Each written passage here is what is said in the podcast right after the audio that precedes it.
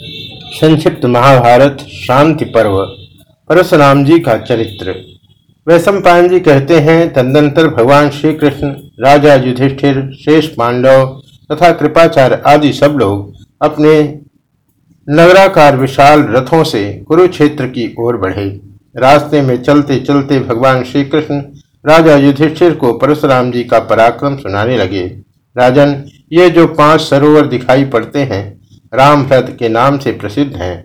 परशुराम जी ने 21 बार इस भूमंडल के क्षत्रियों का संहार करके इन कुंडों को उनके खून से भरा था। युधिष्ठिर ने पूछा जगन्नाथ जब परशुराम जी ने पूर्व काल में इस पृथ्वी को 21 बार क्षत्रियों से सुनी कर दिया तो फिर उनकी उत्पत्ति कैसे हुई? उन्होंने क्षत्रियों का संहार क्यों किया? मेरे इस संदेह को आप दूर कीजिए, क्योंकि वे शास्त्र भी आपसे बढ़कर नहीं हैं। सम्पान जी कहते हैं, राजन, राजा युधिष्ठिर के इस प्रकार पूछने पर श्री कृष्ण ने वह सब घटना जैसे घटित हुई थी, तब उन्हें कह सुनाई। श्री कृष्ण बोले, कुंती नंदन, मैंने महर्षियों के मुख से परशुराम जी के प्रभाव, पराक्रम तथा जन्म की कथा जिस प्रकार सुनी है, वह सब आपको सुनाता हूँ। सुनिए, प्राचीन काल में एक जन्हु नामक राजा हो गए हैं। उनके पुत्र का नाम था अजय। अज से बलाकास्व का जन्म हुआ। और बलाकाश्व के पुत्र का नाम कुशिक हुआ। कुशिक बड़े धर्मज्ञ थे। उन्होंने पुत्र प्राप्ति के लिए कठोर तपस्या की। इससे साक्षात इंद्र की उनके यहाँ पुत्र रूप में अवतीर्ण हुए। उनका नाम पड़ा गाधी। राजा गाधी के एक पुत्री हुई, जिसका नाम था सत्यवती। राजा ने भृगुनंदन ऋचिक मुनि के साथ अपनी उस कन्या का ब्याह कर दिया। सत्यवती बड़े आचार विचार से रहती थी। उसकी शुद्धता देखकर ऋचिक मुनि बड़े प्रसन्न हुए। उन्होंने सत्यवती को तथा राजा गांधी को पुत्र देने के लिए चरु तैयार किया और अपनी उस पत्नी को बुलाकर कहा, कल्याणी, यह दो तरह का चरु है, जिसमें से यह तुम स्वयं खा लेना और यह दूसरा आपकी माँ को खिला देना।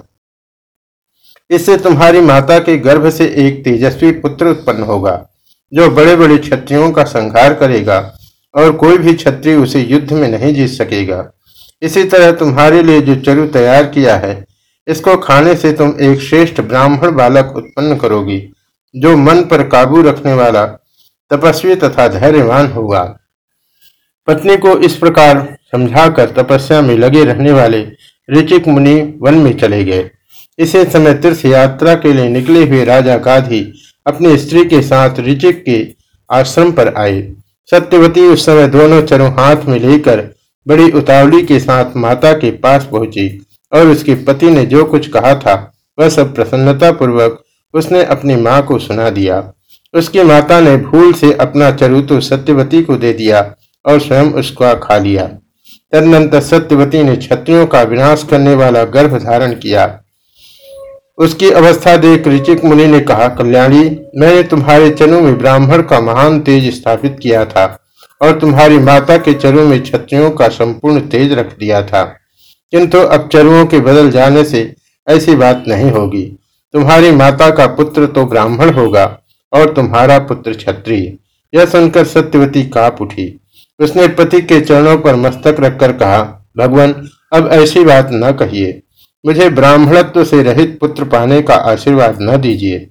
ऋचिक ने कहा, कल्याणी, मैंने यह संकल्प नहीं किया था। कि तुम्हारे गर्भ से ऐसा पुत्र हो। यह भयंकर कर्म करने वाला बालक तो चरु बदल जाने के कारण ही तुम्हारे गर्भ से उत्पन्न होगा। सत्यवती बोली, मुनिवर, आप तो इच्छा करते ही संपूर्ण लोगों की सृष्टि कर सकते हैं। फिर एक पुत्र उत्पन्न करना कौन बड़ी बात है? मुझे तो वही पुत्र दीजिए जो शांत हो, सरल हो, मेरा पौत्र भले ही उग्र स्वभाव का हो जाए, किंतु पुत्र तो मैं शांत ही चाहती हूँ। ऋचिक ने कहा, भद्रे, अच्छी बात है, तुमने जो कहा है वैसा ही होगा। श्री कृष्ण कहते हैं, तदनंतर सत्यवती ने जमदग्नि मुनि को जन्म दिया, जो बड़े तपस्वी, शांत और नियमों का पालन करने वाले थे। उधर कुशिक कुशिक नंदन गाधी ने विश्वामित्र को उत्पन्न किया, जो संपूर्ण ब्राह्मणोचित गुणों से संपन्न थे और महर्षि की पदवी को प्राप्त हुए थे। जमदग्नि ने जिस उग्र स्वभाव वाले पुत्र को उत्पन्न किया वही परशुराम जी थे। वे संपूर्ण विद्याओं तथा धनुर्वेद के पारगामी विद्वान हुए। वे ही क्षत्रिय कुल का संहार करने वाले तथा प्रज्वलित अग्नि के समान तेजस्वी हुए। उन्होंने गंधवादन पर्वत पर महादेव जी को प्रसन्न करके उनसे अनेकों दिव्य अस्त्र तथा अत्यंत तेजस्वी परशु प्राप्त किया। संसार में इनकी समानता करने वाला कोई नहीं था। उन्हीं दिनों की बात है, राजा कृतवीर्य के एक अर्जुन नामक अत्यंत तेजस्वी पुत्र हुआ, जो हय वंशी क्षत्रियों का स्वामी था। उसने दत्तात्रेय की कृपा से हज़ार बाहें प्राप्त की थी। वह महान तेजस्वी चक्रवर्ती राजा था। उसने अश्वमेध यज्ञ में यह संपूर्ण पृथ्वी, जिसे अपने बाहुबल से जीता था, ब्राह्मणों को दान कर दी थी। एक बार अग्निदेव ने उससे भिक्षा मांगा, मांगी और उसने अपनी हज़ारों भुजाओं के पराक्रम का भरोसा करके उन्हें भिक्षा दी। उसके बाणों के अग्रभाग से प्रकट होकर अग्नि ने अनेकों गाँवों, नगरों और देशों तथा गौशालाओं को जलाकर भस्म कर डाला। हवा का सहारा पाकर अग्नि का प्रचंड वेग बढ़ता जाता था और वे हह राज को साथ लेकर जंगलों और पर्वतों को जला रहे थे। उन्होंने महात्मा आपव मुनि के सुने आश्रम को भी जला दिया। इससे आपव ने रोष में भरकर अर्जुन को इस प्रकार श्राप दिया। तुमने मेरे इस जंगल को भी जलाए बिना नहीं छोड़ा। इसलिए संग्राम में तुम्हारी इन भुजाओं को परशुराम जी काट डालेंगे। अर्जुन ने उन साप पर ध्यान नहीं दिया। उसके पुत्र बहुत बली थे, वे घमंडी और क्रूर भी थे। शापवश वे ही अपने पिता के वध में कारण बने। एक दिन वे जबनग्नि की गाय के बछड़े को चुरा ले गए। कार्तवीर अर्जुन को इसका कुछ भी पता नहीं था। उस बछड़े के लिए घोर युद्ध हुआ। उसी में परशुराम जी ने रोष में भरकर अर्जुन की भुजाओं को काट डाला। फिर बछड़े को लेकर वे अपने आश्रम पर चले आए। अर्जुन के पुत्र बड़े मूर्ख थे। वे सब मिलकर जमदग्नि के आश्रम पर गए। उस समय परशुराम जी समिधा और कुश लाने के लिए आश्रम से बाहर गए हुए थे। अर्जुन के पुत्रों ने मौका पाकर भाले से जमदग्नि का मस्तक काट गिराया। परशुराम जी जब आश्रम पर आए तो पिता के वध से उन्हें बड़ा अमरस हुआ। उनके क्रोध की सीमा न रही। उन्होंने पृथ्वी को छत्रियों से हीन कर देने की प्रतिज्ञा करके हथियार उठाया और सबसे पहले हयों पर ही धावा किया। परशुराम जी ने पराक्रम करके कार्तवीर के समस्त पुत्रों और पौत्रों का अंत कर दिया और हज़ारों हय वंशी छत्रियों का सफाया कर डाला। फिर पृथ्वी को छत्रियों से सूनी करके उन्होंने इसे खून से गीली कर दिया। उस समय सैकड़ों छत्री मरने से बच गए थे। वे ही धीरे धीरे बढ़कर महापराक्रमी भोपाल हुए। तब परशुराम जी ने फिर से अस्त्र उठाया और छत्रियों के बालकों तक को मार डाला। अब छत्राणियों के गर्भ में ही बच्चे रह गए थे पर उनमें से भी जो जन्म लेता, उसका पता लगाकर वे वध कर डालते थे। उस समय कुछ ही छत्री नारियाँ अपने गर्भ को बचा सकी। इस प्रकार 21 बार क्षत्रियों का संहार करके उन्होंने अश्वमेध यज्ञ किया और यह पृथ्वी कश्यप जी को दान में दे दी। तब शेष क्षत्रियों की जीवन रक्षा के लिए कश्यप जी ने परशुराम जी से कहा, राम, तुम दक्षिण समुद्र के किनारे चले जाओ। अब मेरे राज्य में कभी निवास न करना। यह सुनकर परशुराम जी चले गए। समुद्र ने उनके लिए जगह खाली कर दी, जो सुरपारक देश के नाम से प्रसिद्ध हुआ। उसे अपरांत भूमि भी कहते हैं। कश्यप जी ने परशुराम जी की दी हुई पृथ्वी स्वीकार करके उसे ब्राह्मणों के सुपुर्द कर दिया और स्वयं भी वन में चले गए। उस समय कोई बलवान रक्षक न होने के कारण सब और अराजकता फैल गई। बड़ी दुर्बलों को सताने लगे। ब्राह्मणों में से किसी की प्रभुता कायम न रही।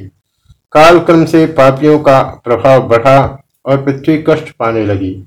अत्याचार से पीड़ित हो, यह वसुधा रसातल में धसने लगी। यह देख कश्यप जी ने अपने उर्वों से सहारा देकर इसे रोका, इसलिए यह उर्वी कहलाने लगी। तब इस पृथ्वी ने अपनी रक्षा के लिए कश्यप जी को प्रसन्न करके वरदान मांगा।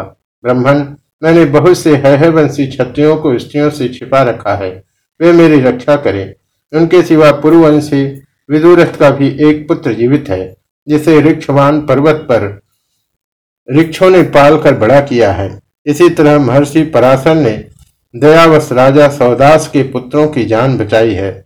राजा शिवी का भी एक तेजस्वी पुत्र है, जिसका नाम है गोपति।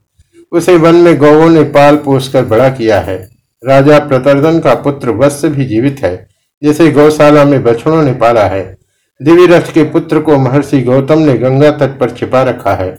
महान तेजस्वी बृहद्रथ भी जीवित है, जिन्हें गृद्धकूट पर्वत पर नंगूरों ने बताया है, तथा मरुत के वंश में उत्पन्न हुए बहुत से क्षत्रिय बालकों की समुद्र ने रक्षा की है।